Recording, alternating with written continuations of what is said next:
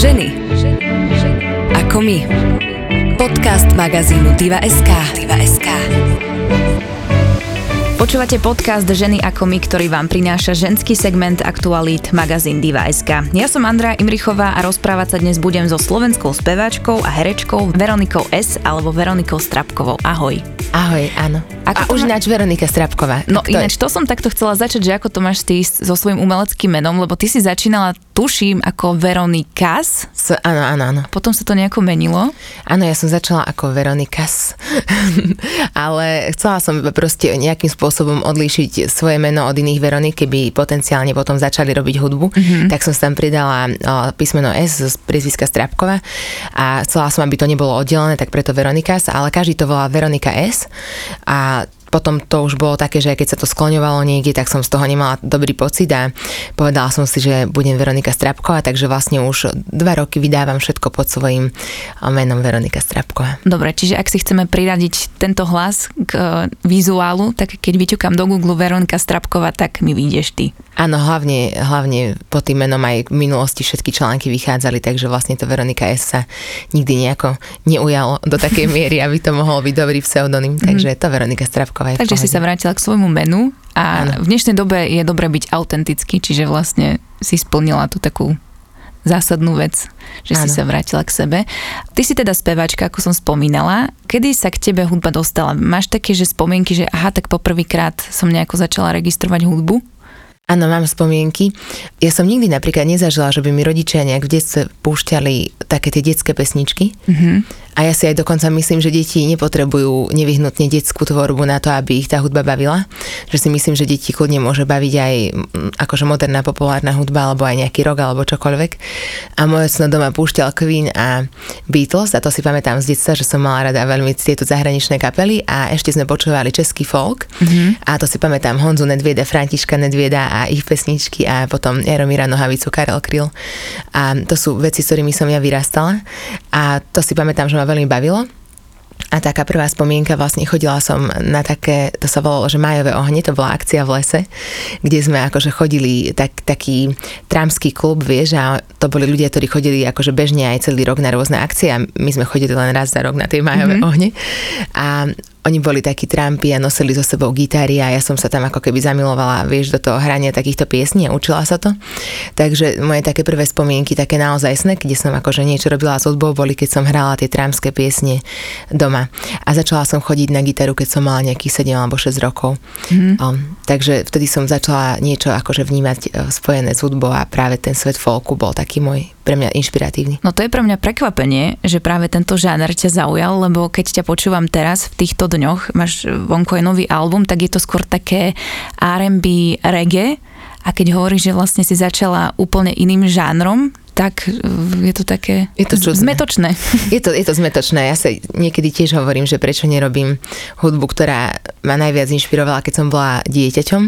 A možno, že aj budem robiť tú hudbu ešte, len človek ako dospieva, tak samozrejme ešte pribúdajú iné žánre, ktoré, ktoré človeku dajú taký zase nový pohľad na hudbu a to sa mi stalo v puberte, tak vtedy bolo veľmi silné obdobie samozrejme aj hibopovej hudby. Mm-hmm. Ja som aj tancovala u Lásy Ostrajka v Ó. jeho tanečnej škole Vezdáčky, nejakých 4 roky asi a tam sme veľa počúvali hip-hop a potom som počúvala také spevačky typu Alicia Keys, Beyoncé, um, Macy Gray, vieš, že proste také R&B moderné a to sa mi veľmi zapáčilo, vieš, tá černovská hudba alebo aj gospel a blues, potom som si našla aj taký starý jazz, ale taký nie veľmi ťažký, ale skôr taký, akože volá sa to, keď to ideš do Anglicka, do obchodu kúpiť, tak je to v takej sekcii, že ľahké počúvanie, mm-hmm. čo je pritom akože podľa mňa dosť zložitá mm-hmm. kompozícia, ale asi to je myslené v tom, že to znie tak, tak príjemne, tak akože ľahko pre ucho, ale taký, taký jazz tradičný a no to sa mi tiež veľmi páčilo. Takže potom, vieš, a som stretla ľudí zo, z vydavateľstva Majka Spirita, to je hibopové vydavateľstvo, vieš, tak celý ten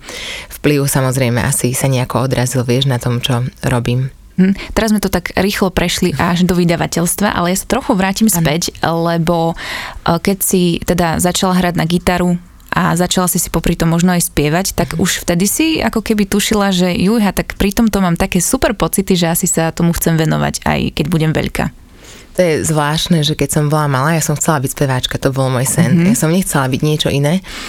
ale mala som vždy veľmi zvláštny hlas, akože taký iné, inak zafarbený, ako mali iné deti. A myslím si, že v tej dobe to bolo ešte dosť tak akože postsocialistická éra, kde všetko bolo také unifikované na jeden štýl, takže si myslím, že a vtedy taká inakosť úplne nemala priestor u nás, že skôr to bolo také, že ak sedíš do tabulkovej normy, tak mm-hmm. poď a keď nie, tak nemáme pre teba miesto. Takže z toho okolia ako keby nechodili pre mňa z tých akože profesionálnych kruhov, v zmysle, že základná umelecká škola v Znajskej strede a podobne, tak z tých kruhov ku mne nechodili také signály, že je to niečo, čo by chceli. A potom napríklad, keď sme chodili na tie majové ohne, alebo keď sme chodili niekam medzi ľudí a hrala som, tak napríklad som mala dobré reakcie, keď som spievala tie trámske piesne a pekne na to reagovali títo muzikanti zase akože z takého sveta. O, takže som bola v takom rozpore, vieš, vnútorne, že tak teraz mám na to, či na to nemám. No a potom prišla puberta a mi úplne, že odišiel hlas, ja som mala zdravotné problémy, takže to som úplne vypustila a na dosť dlhú dobu som si povedala, že ja určite nebudem robiť hudbu. Mm-hmm. A o to vlastne zvláštnejšie mi príde celý ten život, že jak som šla na herectvo, vieš, a vlastne z herectva som sa dostala k hudbe naspäť, čo je zase, vieš, taký úplne oblúk a potom, keď som to vyhodnocovala, tak som si uvedomila, že však ja som najviac chcela robiť hudbu, keď som mala, vieš, 6-7 rokov, tak a tak psychologicky na to asi pôjdem, že takto spätne, keď sa na to pozeráš, že ako ťa ovplyvnili autority ich názormi, že, že nejak e, ťa to ovplyvnilo teraz, že dáva si na to pozor, aby si bola, e, keď ťa niečo robí šťastnou, tak to robiť budeš bez ohľadu na to, že čo mi na to povie ten a ten a ten? Asi teraz nemám takú ako keby túžbu zapáčiť sa nejakým vzorom, mm-hmm. lebo myslím si, že väčšina kolegov si ani nekupuje hudbu svojich kolegov a že vlastne najdôležitejšie páčiť sa, byť akože spokojný s tým, čo robíš a názor ľudí, ktorým sa to páči. Mm-hmm. To si myslím, že je dôležitejšie pre hudbu. Takže to ma až tak nezvezuje, ale celkovo ma zvezuje a to niekedy cítim akože tak psychicky na sebe, že mám potrebu ako keby zapadnúť niekam, vieš, že sa mhm. snažiť mm-hmm. akože prispôsobiť sa nejakej norme a myslím si, že mi to určite uberá v mnohom o, možno, že aj tú autenticitu, pretože zrazu človek sa vieš snaží nepustiť sa do niečoho, čo je možno mu prirodzené a, a je to, vyplýva to z mnohých vecí, vieš, z toho, že vyzerá možno inak trochu, vieš, alebo že mám inú farbu hlasu a možno, že inak veci cítim, tak stále cítim, že musím sa prispôsobiť, aj keď nado mnou už nikto nestojí, mm-hmm. ale pociťujem áno takú, no taký pocit, že vlastne áno, mala by som možno, že byť trošku viac stredoprúdová. Mm-hmm, že napríklad, keď tvoríš, aj keď si tvorila nový album, tak boli chvíle, kedy si si hovorila, že bude táto pesnička dobrá? Nemala by som to urobiť nejakou overenou cestou, aby sa to páčilo viac ľuďom? Väčšiemu počtu ľudí? Vieš čo, ja už neviem, že či hudba tak naozaj závisí od toho, že ako tá piesen znie. Mm-hmm. A akože podľa mňa určite sú nejaké hity, ktoré ľudia naozaj, že na prvé počutie si obľúbia. Mm-hmm. Ale veľakrát je to podľa mňa aj o tom, že či vôbec dostanú nejakú možnosť vypočuť si to. Mm-hmm. Lebo niekedy to vidím, že urobím piesen s niekým známejším a má to zrazu tie videnia rastu, vieš. Mm-hmm. A keď to dám sama, tak samozrejme, že to až tak veľa ľudí neodpovedá otvorí, tým pádom ani nemôžu, nemôžu ani zistiť, či by sa im to páčilo, lebo ani, neviem, ani nevedia o tom, že to existuje. Takže keď som robila album, tak som úplne nerozmýšľala nad tým, že mám niečo vytvoriť tak, aby sa to niekomu páčilo, lebo ani nie úplne rátam s tým, že sa to dostane ku každému, vieš, ku komu by sa to mohlo potenciálne. A tej hudby je veľa, ale rozmýšľala som skôr tak, že aby to napríklad bolo tak, aby nepadala tomu reťaz, vieš, lebo v minulosti som robila ten prvý album, Puzzle sa volal, tak on bol taký veľmi o mne a taký, ako som to cítila a vôbec som neriešila nič. A potom na koncertoch som videla, že keď aj hrám na nejakom festivale a prídu ľudia, tak oni tam akože riešia možno nejakú rytmiku, vieš, tej hudby, aby sa mohli na to nejako hýbať, vieš, a vlastne mm-hmm. som si hovorila, že by mohol tento album mať nejakú taký ťah, vieš, také niečo, že keď sa to hrá na koncertoch, aby ľudia tam prišli, aj keď napríklad nepoznajú tvoju hudbu. Mm-hmm. Tak ak som niečo riešila, tak to bolo toto, vieš, aby tomu nepadala reťaz. Tým, že je ten album relatívne nový, už máš aj nejaké odozvy od fanúšikov, že čo si teda myslia? Áno, tí, ktorí si ho kúpili a tí, ktorí sa k nemu dostali, tak veľmi pekne na to reagovali. Mm-hmm. A páčilo sa im to a mám takú veľmi kritickú faninku jednu a ona povedala, že na tomto albume žiadnu pesničku neprepína. Wow. A to je super, lebo ona je taká, že ona ma má veľmi rada a vždy mi hovorí napríklad, že na tretie vypočutie sa jej začala páčiť tá piesne, čo je už ten, akože to je už ten moment, keď vie, že niekto ťa má rád, tak už dá tomu aj trikrát šancu. Mm-hmm. A tu mi povedala, že nič také nemala, že vlastne nič neprepala, že všetko sa jej páči. Tak to bolo také pekné, lebo ona mi povie aj keď sa jej niečo nepáči, takže mm-hmm. som rada. Takže mám pocit, že to je dobré. Aj ľudia, ktorí to počuli, tak mi veľmi pekné správy chodili naspäť, takže myslím si, že, že sa to ľuďom páči, ktorí to počuli. Mm, tu sme sa tak zase oblúkom dostali k súčasnosti a ja sa opäť vrátim, lebo ako si spomínala, tak uh, ty si trošku zanechala hudbu a venovala si sa herectvu. Áno. To ti ako napadlo? Že, že tak môžem skúsiť aj to, že to by ma možno bavilo. Ja som mala 18 rokov a som mala ísť na vysokú, vieš, a som rozmýšľala, že čo je všetko na Slovensku a že kam vlastne chcem ísť bývať. Mm. A šla som bývať do Bratislavy, to som si tak dala, že chcem žiť v Bratislave. No a tak som rozmýšľala, že čo v Bratislave je, aká vysoká škola, ktorá by ma bavila, kde by som chcela ísť a zistila som, že je iba jedna, mm-hmm. že je Univerzita Komenského o, žurnalistika a nechcela som ísť moc na inú školu a hovorím si, bože, keď ma nezoberú na túto školu, že čo budem robiť, budem teraz rok pracovať, nechcela, chcela som ísť proste po gymnáziu na vysokú a hovorím si, že ešte ma bavilo niečo umelecké, tak som si pozrela, vieš, že čo majú na VŠMU a som sa prihlásila na herectvo a nakoniec ma vzali aj aj a potom, keď som to tak vyhodnocovala, tak som si povedala, že skúsim to herectvo, že to mi príde také, celý ten proces, ako som sa k tomu dostala, taký akože osudový, mm-hmm. vieš, taký, že všetko to tak vyšlo presne, že až to znelo neuveriteľne. No a začala som robiť herectvo, vôbec som nevedela, či to chcem robiť a bavilo ma to, aj ma to baví, ale tá hudba zrazu, vieš, stále tam niekde, keď sme mali hodiny mm-hmm. spevu, tak to ma najviac bavilo. Najviac nám bavili, vieš, tie veci a zrazu som sa dostala k hudbe cez herectvo, vieš, že to bola taká zvláštnosť. A ty si sa predtým nikdy nevenovala herectvu? Že to boli prvé príjmačky tvojho života a hneď ťa zobrali? Ja som robila, ja som chodila na krúžok, keď som mala 12 rokov, tuším, uh-huh. alebo 11 do Dunajskej stredy na tú Zušku a tam sme hrali Antigónu, ja som hrala Kreona, uh-huh. lebo som mala krátke vlasy a, a proste nemali sme chlapca, ktorý by mohol hrať Kreona, tak som hrala Kreona. No a to bolo všetko. A potom som o, sa prihlásila na kurz, keď som mala 17 na mesiac a zistila som, že ma to nebaví. A ešte som to zhodnotila tak, akože pred kamarátmi, že no, že človek musí skúsiť, aby vedel, čo mm-hmm. nechce do budúcna mm-hmm. určite. A potom, vieš, prešiel rok a som sa prihlásila na herectvo. a ja, keď som tam bola na tých príjmačkách, tak práve moja skupina, tam sa vždy chodí po skupinačem, mm-hmm. po 5-6 ľudí a vždy tá skupina bola strašne šikovná a my sme vždy všetci postúpili, vieš, a ja keď som prvý deň postúpila, som sa strašne smiala a pýtali sa ma, že čo ti je smiešne a že nič, že, že som postúpila, že to mi je smiešne, že veď som to vôbec som nečakala, mm-hmm. že mhm. postúpim. No a potom som mala taký pocit, že strašne každý šikovný, lebo naozaj som mala také šťastie na tú skupinu, že vždy sme všetci sme išli ďalej, že zo mm-hmm. šiestich, šiestich, z druhý deň, neviem, z piatich, štyri, ale proste vieš, že strašne veľa v niektorých skupinách nikto neprešiel do druhého kola alebo do tretieho, vieš, a my sme mali taký, takých silných ľudí okolo a myslím si, že som mala aj veľa šťastia na tých príjmačkách, lebo ja som nemala žiadne zvyky alebo zlozvyky, vieš, z mhm. minulosti. Ja som prišla s otvorenou myslou a čo mi povedali, to som urobila. A mám pocit, že na tých príjmačkách to je dosť dôležité urobiť to, čo ti povedia. Um, lebo vtedy to urobíš ľahšie, ako keď um, už máš nejaké zlozvyky, vieš, alebo niečo, o čo sa tak opieraš. Uh-huh. A teda dokončila si tú vysokú školu. Áno. A hrala si aj v divadle. Uh-huh a dokonca si hrala aj v zahraničí, tuším v nemeckom. V nemeckom filme jednom a ešte v jednom takom koprodukcia americko-česká. Ako sa dostane Slovak vlastne za hranice Slovenska, alebo teda ako ty ako Slovenka do nemeckého filmu? Aký je ten proces? No musí to byť v prvom rade film, ktorý má koprodukciu napríklad v Česku alebo mm-hmm. v Budapešti, vieš, aby si mohla ísť na tie castingy. A No v Amerike alebo v Anglicku to funguje na agentoch, že každý herec si nájde po škole svojho agenta. Ja som študovala jeden rok v Anglicku herectvo a tam spolužiaci všetci išli za agentami a tým potom hľadali robotu. A na Slovensku sú agentúry, ktoré nezastrešujú proste jedného umelca, ale zastrešujú skoro všetkých umelcov a ty vlastne proste dostávaš pozvánku na základe typu castingového, čo mm-hmm. režisér chce. Mm-hmm. No a pokiaľ sa dostaneš na ten casting, tak môžeš vyhrať ten casting, aj keď proste si z iného štátu. No a ja som takto bola v Prahe na castingu dvakrát, akože na tieto filmy a vždy som ich vyhrala. A bola som ešte aj na iných, ktoré som nevyhrala, ale do Prahy ako keby o, sa tam dá dostať, proste normálne sa tam človek prihlási a keď sa hodí na niečo, tak ho pozvu a keď má dosť šťastia v živote, tak mm-hmm. aj to môže výsť. Mne tak príde, že tak tancuješ tým životom, že ty ani nečakáš, že sa ti niečo podarí, ideš to skúsiť, lebo však čo sa môže stať?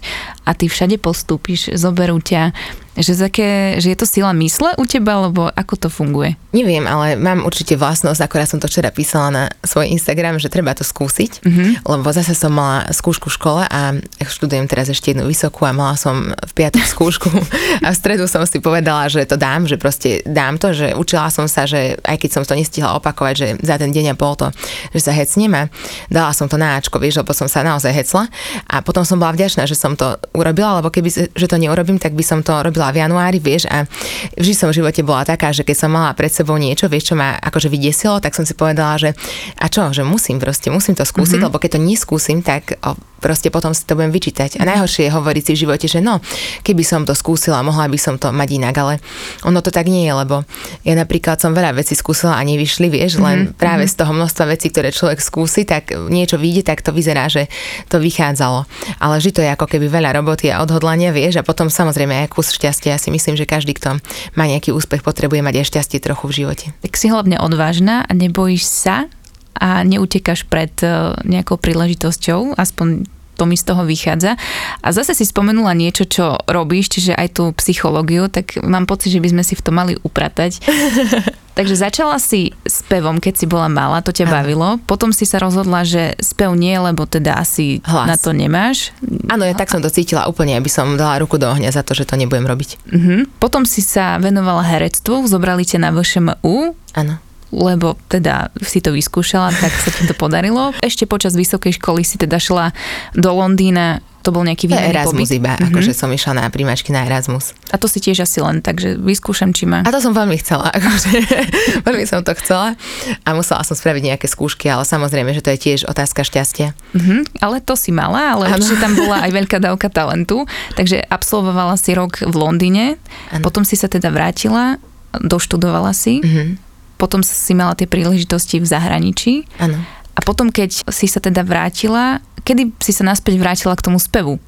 Ja som sa vrátila už v tom Londýne, vlastne tam to začalo, to bol akože jeden semester. Tam sme mali hodiny spevu. Mm-hmm.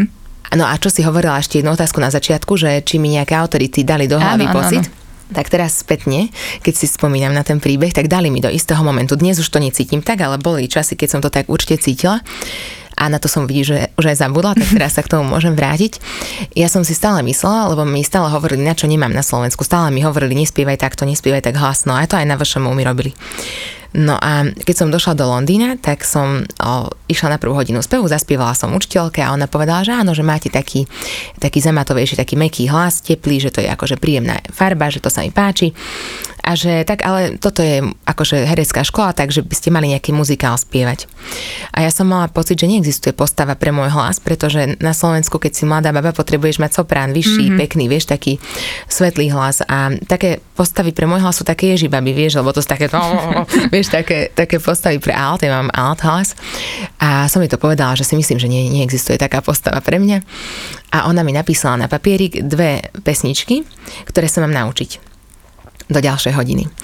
A hovorím, že Mm, ale to asi nezaspívam tieto dve pesničky, lebo viete, vy ma nepoznáte, ja som naozaj, vy ste ma počuli iba minútu a vy neviete, že toto ja nezaspievam. A ona bola ne, neuveriteľne pokojná, bola taká, ale ja viem, že to zaspievate, že Veronika, ja som vás počula iba minútu, ale ja robím hudbu 30 rokov a že ja viem, že vy to zaspievate. A tak som šla do knižnice a v tom Anglicku je tá výhoda, že tam máš aj platniek, u všetkého máš noty, čiže vieš si aj pozrieť, čo tam je.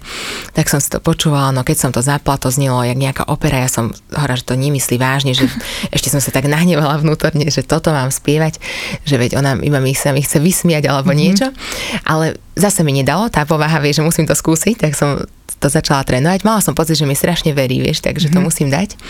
A prišla som o týždeň a dala som to, vieš. A to bol taký moment, že som si uvedomila, že veľa je aj o tom, že čo ti hovoria iní. A v tom anglicku mi ako keby predstavili mysel na to, že mi nehovorili, čo mi nejde, ale hovorili mi, čo mi ide. A tak som ako keby začala mať rada svoj hlas, začala som mať rada to, že som iná. A na Slovensku som to nemala rada, chcela som nebyť iná. Mm-hmm. A toto mi brutálne napríklad otvorilo oči no a v tom anglicku o, vlastne som začala zase robiť hudbu, aj som tam začala nahrávať v takom štúdiu v centre Londýna. O, som cez inzerát našla nejakých muzikantov, čo hľadali speváčky, tak som proste išla nahrať pár piesní. No a potom som prišla na Slovensko a zrazu mi nejakým spôsobom volali, že bude hlas Československa, že či nechcem prísť na konkurs, tak som prišla a, a zrazu mi povedali aj na Slovensku, že sa im páči môj hlas, tak som úplne to začala tak inak brať. To je sranda, že, že vždy sa hovorí, že buď autentický, buď sám sebou a keď si sám sebou, tak e, narazíš na ľudí, ktorí ti povedia, takto to nerob, lebo takto na to nie sme zvyknutí, mala by si to robiť inak. A konec koncov ty si vlastne zistila až v Londýne, že byť autentický a sám sebou je vlastne tá správna cesta. Takže s týmto myšlienkovým pochodom si sa teda naspäť vrátila na Slovensko a vyskytla sa ti ďalšia vec, teda hlas Československa, tebe to nejako... Mám pocit, že toho stíhaš viac ako človek za 50 rokov. Nie.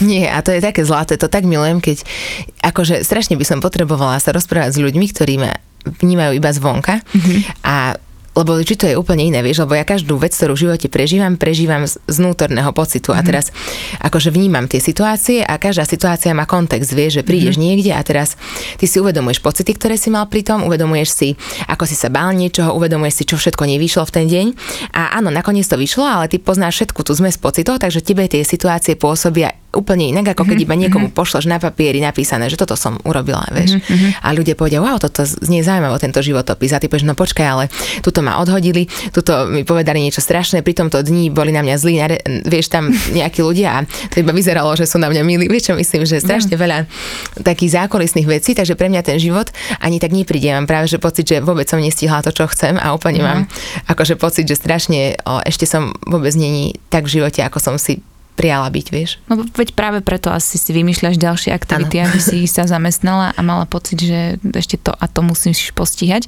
V tom hlase Československa mám taký pocit, že ti to otvorilo dvere do slovenskej hudobnej sféry, že ti to nejakým, nejakým spôsobom pomohlo. Neviem, či to vnímam správne. Myslím si, že áno, myslím si, že mne to pomohlo, ale ani nie tým otvorením dvier, aj keď ja som bola, myslím si, že jedna z tých ľudí, ktorí dostali nejakú ponuku aj po súťaži, uh-huh. lebo veľmi veľa kolegom nikto nezavolal, takže tá súťaž už nefunguje tak, vieš úplne, že uh-huh. ideš tam a teraz desiatí producenti ti zavolajú. ja som mala šťastie v tom, že niek- niekomu som sa páčila aj po tej súťaži a viem, že z toho nášho kola možno piati sme tak boli a potom to už je veľká robota, len ty sám musíš chcieť zháňať proste peniaze na to, aby si mal na štúdio zháňať proste všetko. A, ale mala som akože šťastie, áno, ale čo mi pomohlo na tej súťaži bolo práve to, to vedomie, tá akože mentálna energia a to nastavenie sa na to, že ja som speváčka, lebo dovtedy som stále hovorila, keď som išla spievať, že ja som herečka, viete, ja som iba spievajúca mhm, herečka a mhm, mhm. ja neviem spievať. A mne napríklad sa stalo, keď som začala robiť hudbu a volala som kolegov hercov do môjho videoklipu, že reagovali, že ona nevie spievať. A na to sa spýtali o, iní kolegovia, že ale ona vie, že odkiaľ to má, že ona nevie spievať. A povedal kolega, ja ani neviem, ale ona to tak povedala. Mm-hmm. A vlastne ľudia sa naučili vnímať ma tak, ako som im hovorila o sebe a vlastne to má obrovskú silu, ako sa prezentuje, že keď povieš, že nevie, niečo nevieš, tak ľudia to tak berú, že to nevieš. A v tej súťaži mi už nikto potom nepovedal, akože nemohla som si povedať, že neviem to, lebo však som bola v súťaži, spievala som s tou kapelou, bola som na nejakom mieste, musím to nejako vedieť robiť. Tak potom som si povedala po tej súťaži, že ja som Veronika Strapoková a som speváčka, vieš. A to je ináč podľa mňa dôležitý krok v tvojom, v tvojom byti, že si si ako keby povedala, že áno som a že si si ako keby sama sebe zdvihla sebavedomie. Hlavne si si ako keby dal preč niečo, čo by ti mohlo robiť výhovorku. Mm-hmm. Lebo podľa mňa my ľudia sa radi skrývame trošku za také, vieš, to všetky podľa mňa veci, akože tie prejavy skromnosti v nejakom smysle sú niekedy, vieš, taká skôr taká barlička, že, že nepoviem si, že to viem, lebo keď si to o sebe nemyslím, tak vlastne môžem aj trošku zlyhať a môžem mm-hmm. sa mi to nepodariť, mm-hmm. že ja nie som speváčka a ja akože reálne školená speváčka nie som tak školená ako nejaká operná speváčka, ktorá naozaj je majsterka svojho hlasu. Ale živím sa hudbou, takže iní ľudia ma vnímajú ako speváčku a je čudné hovoriť o sebe, že nie som len aby som, čo ja viem, si nechala, vieš, nejaké zadné dvierka. Takže to som sa naučila v tej súťaži, že mm-hmm. ideš niečo robiť, tak si za tým stoj, vieš. A, a to bolo pre mňa strašne silné, oveľa silnejšie ako hociaký kontakt z tej súťaže, ktorý som dostala, aj keď aj to je úžasný na vec, akože do pulsu do života. Súhlasím, ja si pamätám, že v jeden talk show Kelly Clarkson povedala, že, že ľudia to milne vnímajú, že majú pocit, že, že veľké speváčky sú len tie, ktoré majú rozsah od neviem do neviem kde a že to sú proste spevačky ako Kristina Aguilera, Maja Carey, ale že tu je toľko talentov a toľko spevačok, že, že sa to nedá meriať tým, že kto má väčší, menší talent, ale jednoducho sú to spevačky a treba to takto vnímať. Tak to sa mi veľmi páčila tá myšlienka. A potom teda po súťaži eh, si sa začala naplno venovať spevackej svojej kariére Máš nejaké také momenty v hlave, že, že sa ti to zapísalo, že kedy si sa naozaj cítila ako spevačka začala si uvažovať aj nad tým, že by si sa tým mohla živiť? Vieš čo, ešte na tú Kelly Clarkson ti poviem, že ona má obrovský rozsah. je to super, keď to povie niekto, mm-hmm. kto dostal od pána Boha veľa do vienka. Ale to, čo myslela, si myslím, že naozaj je pravda, že my sme vyrásli v tom období takých akože kantilanových speváčiek, takže takých veľkých speváčiek, akože Whitney Houston, presne Mariah Carey, také, že hlavné bolo trafiť najvyšší tón. A to je tiež niečo, čo ťa tak stigmatizuje, keď vyrastáš, lebo oni sú ich, proste to je 1% zo všetkých speváčok takto vedia spievať. Tak naozaj prirodzene dobre. A ty proste nemusíš mať toto, aby si bol dobrý, že v dnešnej dobe napríklad presne ten talent sa preukazuje aj v cítení hudobnom, vo farbe hlasu, v tom, ako proste frázuje, že v úplne iných veciach, ako texty napíše, že nie je to vždy iba o tom, že vyspiať najvyšší tón. Mm-hmm. A na Slovensku napríklad v muzikálnom prostredí to je o tom najvyššom tóne, čo tiež mňa ovplyvňovalo, vieš, takže to tiež nepridávalo na sebavedomí, keďže som nízky ženský hlas, tak som naozaj nemohla zaspievať najvyšší tón. O, takže áno, som rada, že ľudia ako Kelly Clarkson o tom hovoria takto verejne, to je super. A ja som si uvedomila, že som speváčka, keď mi môj otec povedal, že som speváčka. Oh. Keď som skončila, keď som chcela skončiť s hudbou, lebo mi niečo nevyšlo, mala som škaredé komentáre prvýkrát, tak som povedala doma ocnovi, že aj tak nebudem nikdy už robiť hudbu. A môj otec, ktorý dovtedy ma nevnímal ako speváčku, tak mi povedal, Veronka, ale veď ty si speváčka, ty nemôžeš nerobiť hudbu. A to je taký silný moment, vieš, tak som si povedala, že wow, že ja som speváčka. Mm-hmm. Tak to je pekné, že si mala podporu z domu. Takže ako keby ti hodili e, polena pod nohy, keď si bola v detstve, keď ti povedali, že nevieš spievať, potom nejaký hejteri na internete, ale ty si sa nevzdala a vydala si svoj prvý album Áno, ale na internete hejteri mi nikdy nepovedali, že neviem spiať, iba mi hovorili, že som veľmi škaredá, že mám akože otrasnú tvár a tak a to vtedy, keď vieš, dozrievaš a proste vieš, nejakým spôsobom sa prezentuješ, tak o, ti to nepadne dobre, vieš, tak si iba taký z toho rozrušený, vieš, že, že čo mm-hmm. sa deje, ale človek si na to zvykne a potom pochopí v nejakom bode, že to nie je o tebe, ale o tých ľuďoch, že vlastne to nie je tvoj problém, že im sa nepáčiš, akože sa im nepáčia tvoje ústa alebo tvoja tvár alebo niečo, vieš. A ako si to ty vnímala? Akože musela si to spracovať dlho? Takúto informáciu? Akože dlho nie, len eh, keď vlastne robíš hudbu alebo keď robíš niečo umelecké a ideš mm-hmm. s kožou na trh, tak strašne chceš, aby si našiel niekoho, kto komu sa to bude páčiť, vieš, aby si ako keby niekto ťa potlapkal po pleci a povedal, že je to pekné. A keď ešte začínaš a nemáš až taký veľký fanklub, tak hľadáš proste tie veci, že či niekomu sa to páči. Mm-hmm. A vtedy prichádzaš, vieš, do stretu aj s ľuďmi, ktorí iba niečo si chcú vyventilovať, vieš, na internete a ty to vnímaš oveľa citlivejšie, lebo ešte nie si v tej fáze, že máš fanúšikov, ktorí povedia, že nám sa to páči. A teraz už napríklad vôbec nečítam komentáre, už čítam komentáre ľudí, ktorí mi napíšu osobne a tie sú pozitívne, vieš, že teraz mm. už napríklad mám nejakých ľudí, ktorí to majú radi a už nehľadám akože toto potlávkanie po pleci, ale keď mm. začínaš, tak chceš vedieť, či to má zmysel a mm. veľa ľudí je rado, keď ti nejako chce ublížiť. No a, ale nespracovávala som to nejako dlho, len vieš, v tom momente ťa to akože mrzí, lebo dávaš do toho energiu, peniaze, snažíš mm. sa, šetríš si na to, vieš, milión vecí je za tým a niekto to iba tak od počítača, vieš, zhodnotí úplne len na základe jeho pocitu, možno v daný deň vieš, čo zažila a napíše ti niečo úplne od veci. Ty máš očakávania vo svojej nejakej spevackej kariére? Vieš, že kam by si to chcela dotiahnuť? Máš nejaký bod, že vieš, že kým sa nedopracuješ do tohto bodu, tak neprestaneš? Ja neviem, či neprestanem, ale nechcem prestať, len nechcem mm-hmm. mať pocit, že, že, že by som nemohla, kebyže chcem. Mám rada, keď robím veci tak, že že iba chcem, nie že musím, ale uh-huh. môj sen je veľmi jednoduchý. Ja chcem proste hrať naživo pre ľudí, ktorým sa bude moja hudba páčiť a mne nevadí, keď ich nebude strašne veľa, vieš, na tom koncerte, ale chcem, aby si so mnou spievali tie piesne, aby sa im to naozaj páčilo. Uh-huh. A to je môj sen, lebo jedna vec je, že si rád, keď ťa hrá rádio a to je veľmi pekný pocit, ale druhá vec je, keď vidíš naživo ľudí spievať tvoju piesen, to je také iné. A to som párkrát zažila a chcela by som to zažiť v takom väčšom počte a to keby, že sa mi podarí, tak to by som bola veľmi rada. Uh-huh. A máš taký pocit, že čo, na čo človek myslí, tak to si pritiahne a predstavuješ si tú plnú halu ľudí a tam sa chceš dostať, alebo ako to, ako to máš ty?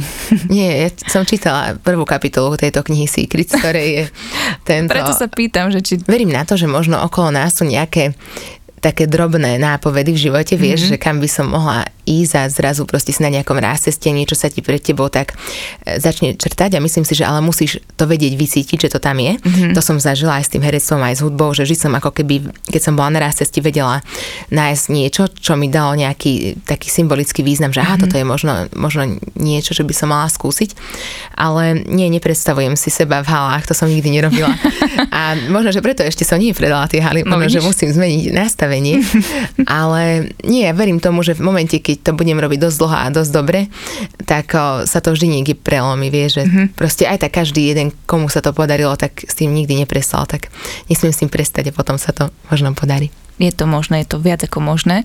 A popri tej svojej životnej ceste si okrem takých tých kariérnych záležitostí stretla aj svoju lásku života. No.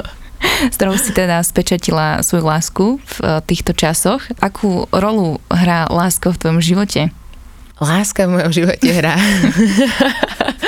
hrá uh, dvojsečnú rolu, uh-huh. lebo keď robíš hudbu, je vlastne strašne super mať zlomené srdce. akože v tom zmysle, že strašne krásne sa píšu veci v nejakom silnom uh-huh. pocite emočnom, vieš. A keď si veľmi šťastný, tak väčšinou si šťastný a nemáš úplne chuť ísť v tom šťastí to opísať. Uh-huh. A keď si smutný, tak potrebuješ ventilovať ten smutok, takže ten papier a pero je dobrý ventil, alebo vieš, tá hudba. A ja nie som smutná, musím si zaklopať na zuby a som vďačná, že nie som smutná, mm-hmm. akože čo sa lásky týka. Len tým pádom ani nemám úplne takú studnicu utrpenia. Vieš, spevačka Adel napísala album 21, takže bola po rozchode a bola úplne hotová.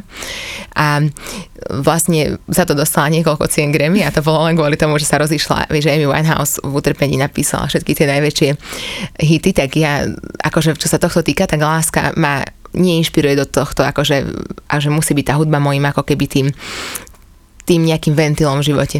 Ale láska je pre mňa strašne dôležitá, lebo podľa mňa život je najmä o tej hodnote mať niekoho rád a tá hudba je len nejaká taká radosť navyše, ale kebyže si mám vybrať medzi hudbou a láskou, tak si berem lásku. Oh. Takže nechcela by som to zmeniť, vieš, aj keď proste nemám teraz takéto inšpiračné zdroje, ale mám niekoho, s kým som naozaj šťastná. Akurát včera sme pozerali nejaký film spolu a bolo po skúškach a ja som sa cítila taká naozaj šťastná, vieš, také obyčajné veci, že s mojim manželom proste pozeráme mm. na počítači nejaký nejaký film spolu. Uh-huh.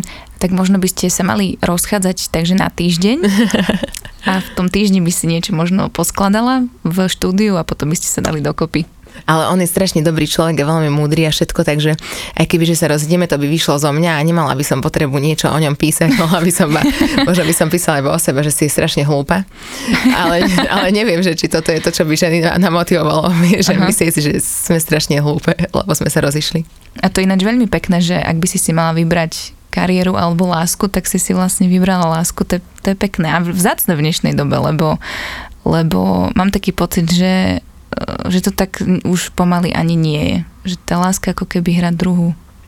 Ja neviem, ako to je, ale keď si napríklad zoberiem niektorých ľudí, ktorí som stretla na svojej ceste a napríklad mm-hmm. vybrali si tú kariéru, tak v nejakom momente na mňa pôsobili možno trochu smutne, mm-hmm. že síce mali to glamorous, všetko vieš, taký ten žiar reflektorov, ale vlastne tak niekde vnútorne som cítila, že že sú radi napríklad, že sú vonku a že je tam veľa ľudí, lebo keď prídu domov, tak tam sa nemajú za kým ponáhľať. Mm-hmm. A ja si myslím, že keď budem napríklad odchádzať zo sveta, vieš, tak nebudú pri mne stáť, akože pokiaľ budem Michael Jackson, tak možno aj ľudia budú pri mne stáť nejakí fanúšikovia, ako jemu stáli pred o, domom.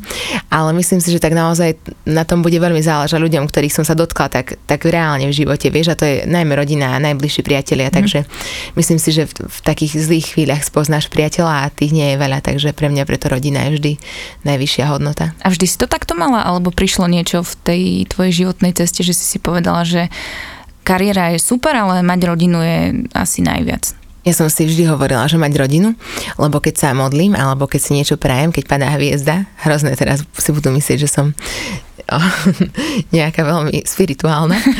Ale modlím sa niekedy a niekedy si niečo želám a keď padá hviezda, tak som poverčivá, vieš, že pozerám mm-hmm. sa. A nieč, niečo si želám a vždy, keď padá hviezda, tak si želám, aby moji rodičia boli tu dlho so mnou a aby moja láska s Filipom zostala. A to je jediné, čo si želám. A mám jedno želanie, vieš, a nikdy ho proste, nikdy si neželám vyhrať nejakú cenu v hudbe alebo mať mm-hmm. naj, najpredávanejšiu pesničku roka. Nikdy. Lebo si poviem, že to nie je, akože, že reálne to cítim, keď tá hviezda padá, že by som si mohla niečo želať, čo ma naozaj poteší, tak si želám proste zdravie pre blízkych a lásku. Čiže ak by si v živote aj nevyhrala žiadnu cenu OTA, alebo ja neviem, čo sa vyhráva na Slovensku, tak nemáš pocit, že tak tvoj život nemá zmysel, alebo si, si nenaplnila to, čo si mala naplniť. Vieš čo, ten Oto je veľmi silný, akože oproti tej rodine musíme tým... nie je jasné, Víš, ako by si nie. ťa by, by sa vyjímal na tej poličke. Hej, veď to, že by tam zapadol prachom. Hmm. Nie, ja si myslím, že, že život je od tých iných veciach, však aj Kali napríklad, on má kopec cien a vždy to povie, že najväčší dar jeho života je, že má dceru a manželku, ktorú má ráda. A proste ľudia, ktorí podľa mňa aj, vieš, Karel Gott, keď odchádzal, tak keď vidíš tie jeho pesničky, ktoré sú venované cére a jeho žene, tak vidíš, ako aj tam hovorí v nejakej pesničke, že, že je to najkrajšie, až s tebou sa mi stalo, vieš. A určite by nevymenil asi svoj život, ktorý zažil za nič iné, ale myslím si, že na konci života bol rád, že mal rodinu, že našiel prístav. Aj to hovorí v tých piesniach, tak si myslím, že keď to Karel Gott hovorí, ktorý zažil všetko, čo sa dá na hudobnej scéne Československa a ešte aj v zahraničnej, lebo však on bol veľká hviezda, tak si myslím, že o, to je pravda. Mne sa veľmi páči, ako to vnímaš, veľmi pekne o tom hovoríš.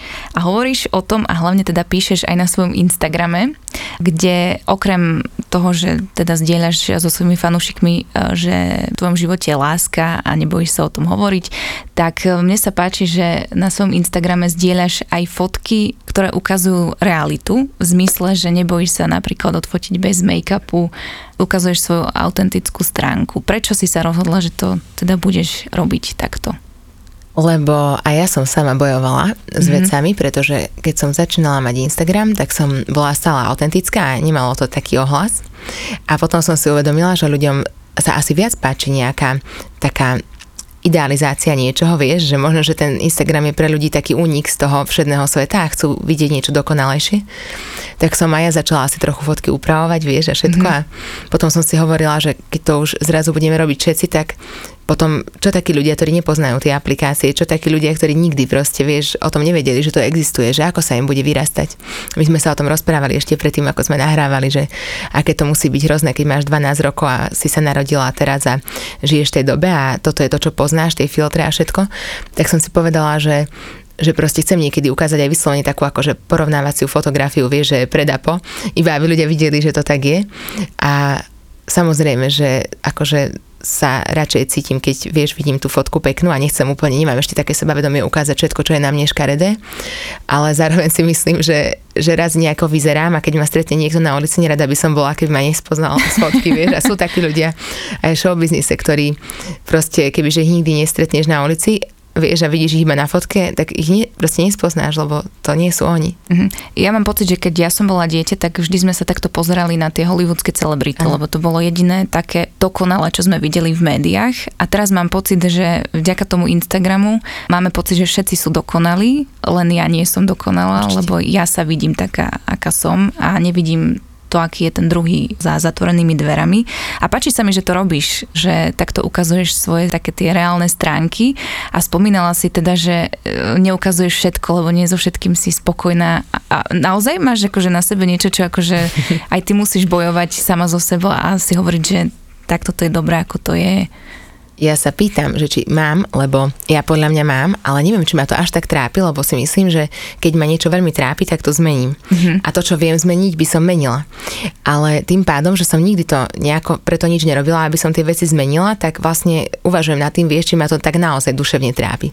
Ale možno je to tým, že mám partnera, vieš, ktorý ma miluje, takže nemám tú potrebu ako keby hľadať. Možno keby, že som teraz nezadaná a chcem znova sa cítiť dobre, tak by som možno mala nejaké také svoje akože také strachy, vieš, z niečoho mm-hmm. ukázať sa pred mužom novým a vtedy by som možno na tom pracovala, ale tým, že už mám niekoho, kto, kto ma má rád, tak nie úplne ma to trápi.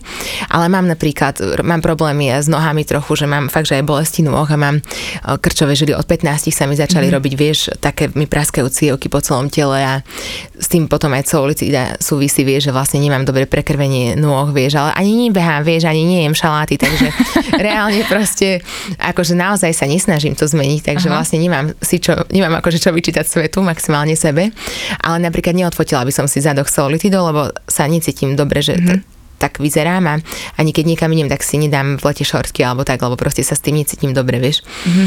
Ale chcela by som byť človekom, ktorý sa, vieš, cíti dobre až na toľko, že to, že povie, že toto mám a proste bojujem s tým, ale kebyže s tým bojujem, tak mám aspoň pocit, že to nejde dole a chcem ukázať, že je to v poriadku, ale ja som nikdy neskúsala, vieš, ani, mm-hmm. takže neviem vlastne, že či by to malo... Ty si spomenula teda, že vieš aj o polnoci si dať rezeň, takže... Áno, viem si dať, ja nemám ho moc rada, ale, ale o polnoci, keď nič iné to ani, tak si dám aj rezeň. Mm-hmm.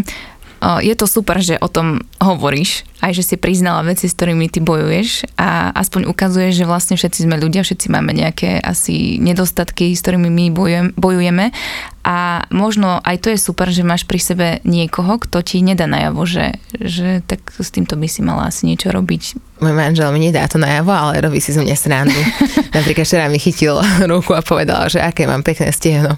A tak sme sa na tom smiali, že, že to je ruka a on, že ja viem, ale chcel som ti robiť zle. Ale tak vieš, že tak. ty asi mu to pripomína, že... že... Áno, ale on, on, akože ja si myslím, že niektoré ženy možno keby mali takýto druh humoru doma, tak by sa akože rozplakali, ale my si tak navzájom, akože my sme obidva pribrali od svadby dosť, takže my sa tak obidvaja navzájom smejeme zo seba, že ako vyzeráme, mm-hmm. ale to je len taká vieš, predprípravná fáza k zahájeniu nejakej snahy v mhm, živote. Mm-hmm.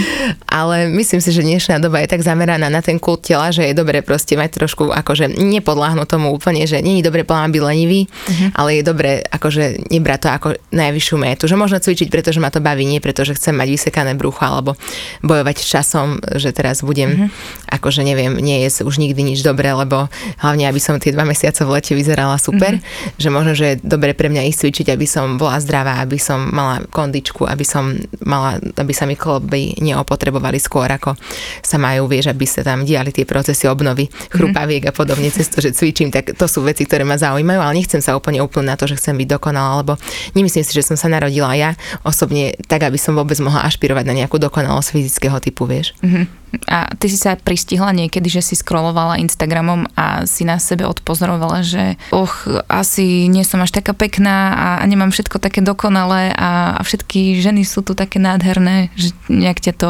rozosmutnelo. Nie, ja nemám toto. Ja som veľmi zvláštna v tom, že ja som nikdy nejako neriešila sa v porovnaní s nikým, mm-hmm. lebo ja som tak zvláštne pôsobím aj výzorovo, vieš, že ani sa nepodobám na niekoho, takže ani sa neviem moc porovnať, vieš, mm-hmm. s mhm. niekým. A ja som podľa mňa taký typ človeka, že buď sa páčim mužovi, alebo sa mu vôbec nepáčim, že ja nie som moc ten typ, že muž povie, že, á, že buď taká v pohode vyzerá. Ja som zažila, že niekto povedal, že fuj, aká je škaredá, a niekto povedal, že veľmi je pekná, vieš, že naozaj že taký rozporuplný, vieš, ako keby typ pohľadu mm-hmm. na to, ako vyzerám a mnohé moje kamarátky zase sú také, že skôr vyzerajú tak typicky slovenskí a povedia chlapi, že áno, že pekná baba, vieš, ale, ale napríklad nemajú také kontrastné reakcie, že buď že úplne veľmi pekná alebo veľmi škaredá. Takže ja si napríklad myslím, že ja sa nebudem nikdy páčiť všetkým, vieš, alebo tak, že určite budem sa mnohým ľuďom nepáčiť, takže porovnávať sa, vieš, že to je úplne jedno. A to som nikdy nemala. Ale skôr mám ako keby také, že wow, že akí pekní ľudia sú na svete, ale skôr tak inšpiračne, že táto žena napríklad sa snaží byť fit, tak aj ja by som mohla začať mm-hmm. niečo so sebou robiť. Alebo pozerám napríklad ženu, ktorá má tri deti, teraz čaká štvrté a strašne obdivujem, že má toľko detí a sa mi to páči, tak si hovorím, že wow, že aká je krásna žena a aj stíha materstvo a vyzerá šťastne a, a viem, že Instagram je Instagram a možno nie je šťastná, ale to by musela veľmi dobre zahrať, že nie je, teda, že je šťastná, ale nie, akože toto úplne nemala som nikdy, že som videla Instagram a potom som sa opúšťala. Mm-hmm. Možno, že keď budem staršia a už sa nebudem cítiť vôbec dobre, tak si poviem, že bože, keď by som bola mladšia. A to je pekné, že sa snažíš vidieť v tých druhých ľuďoch to pekné to o tebe veľa vypoveda, neviem, či o tom vieš. akože ja sa snažím to vidieť a niekedy nad tým rozmýšľam, že či to má niekto inak, vieš, mm-hmm. že či sú ľudia, ktorí majú to naopak, že v tých iných hľadajú to zlé, ja som to nikdy nerobila, ale mám, ako vlastne, hej, poznám ľudí, ktorí akože stále hovoria o iných ľuďoch, čo je na nich škaredé. A mne to príde zvláštne, a mám kamošky, ktoré sa mi čudujú, že vždy povedia Veronika, že tí všetci iní ti prídu pekní, len že veď ty si krajšia ako táto baba, a prečo si myslíš, že ona je krajšia? A poviem, že lebo je nádherná, veď pozri sa, aká je pekná, že veď to je úplne nádherná žena, a vždy povedia, že ty si bláznivá, že ty. Ale ja si myslím, že naozaj každý človek má niečo také pekné v sebe, vie, že to proste, ja neviem, ja to neviem pochopiť, že niekto to nevidí. No, ja tým, ako si ty povedala, že ty sa nevnímaš ako nejaká nádherná žena, tak ja ti musím povedať, že podľa mňa si krásna žena. A ty si taká milá. No a to nehovorím len preto, aby som bola milá, ale ja si to naozaj myslím, preto úplne nechápem, že, že čo tu tu rozprávaš, takže mala by si vedieť, že si ja ďakujem veľmi pekne, ale ja som zažila, možno, že aj odkedy robím tú hudbu, vieš, tie všelijaké komentáre, tak mm-hmm. som si povedala, že radšej si uvedomím, že som pre niekoho aj veľmi, veľmi škareda a že je to v poriadku, že to nemení mm-hmm. môj život a že je podstatné, či som pekná pre seba, pre svojho manžela a pre svojich blízkych a vlastne je to v poriadku. Takže odtedy sa nejako neupínam, vieš, na to, ako vyzerám. Ale samozrejme, že by som chcela byť pekný človek, len keď si zoberie, že to môže zmiznúť za jeden deň, vieš, ten výzor a aj tak sme viac to, čo sme vnútri. Ja som videla takú ženu, ktorej sa stala taká tragická nehoda, vieš, a poškodila sa jej koža. No a stále má rovnakého manžela, vieš, stále ju miluje a tak a veľmi to obdivujem, že teraz vlastne vyzerá tá žena úplne inak a vyzerá tak, že mnoho ľudí by sa na ňu pozeralo, vieš, na ulici, že pre Boha ale pritom tá krása v nej proste asi v inom spočíva, vieš, tá osobnosť mm. jej to nie je koža, ani farba vlasov, ani nič také, vieš, že že si myslím, že o, preto sa upínať na krásu je veľmi nebezpečné, lebo každý ju stratíme trochu, vieš, vekom a jednoducho naozaj tá mladosť je, vieš, veľmi pekná ten proces starnutia je proces starnutia. Nechcem sa na to upínať, vieš, nechcem na tomto si postaviť svoje šťastie, že či sa cítim pekná. To, čo hovoríš, znie tak vyrovnane. Aj mám z teba pocit, keď sa to takto rozprávame, už mám pocit aj hodinku, že, že si taká vyrovnaná šťastná aktuálne.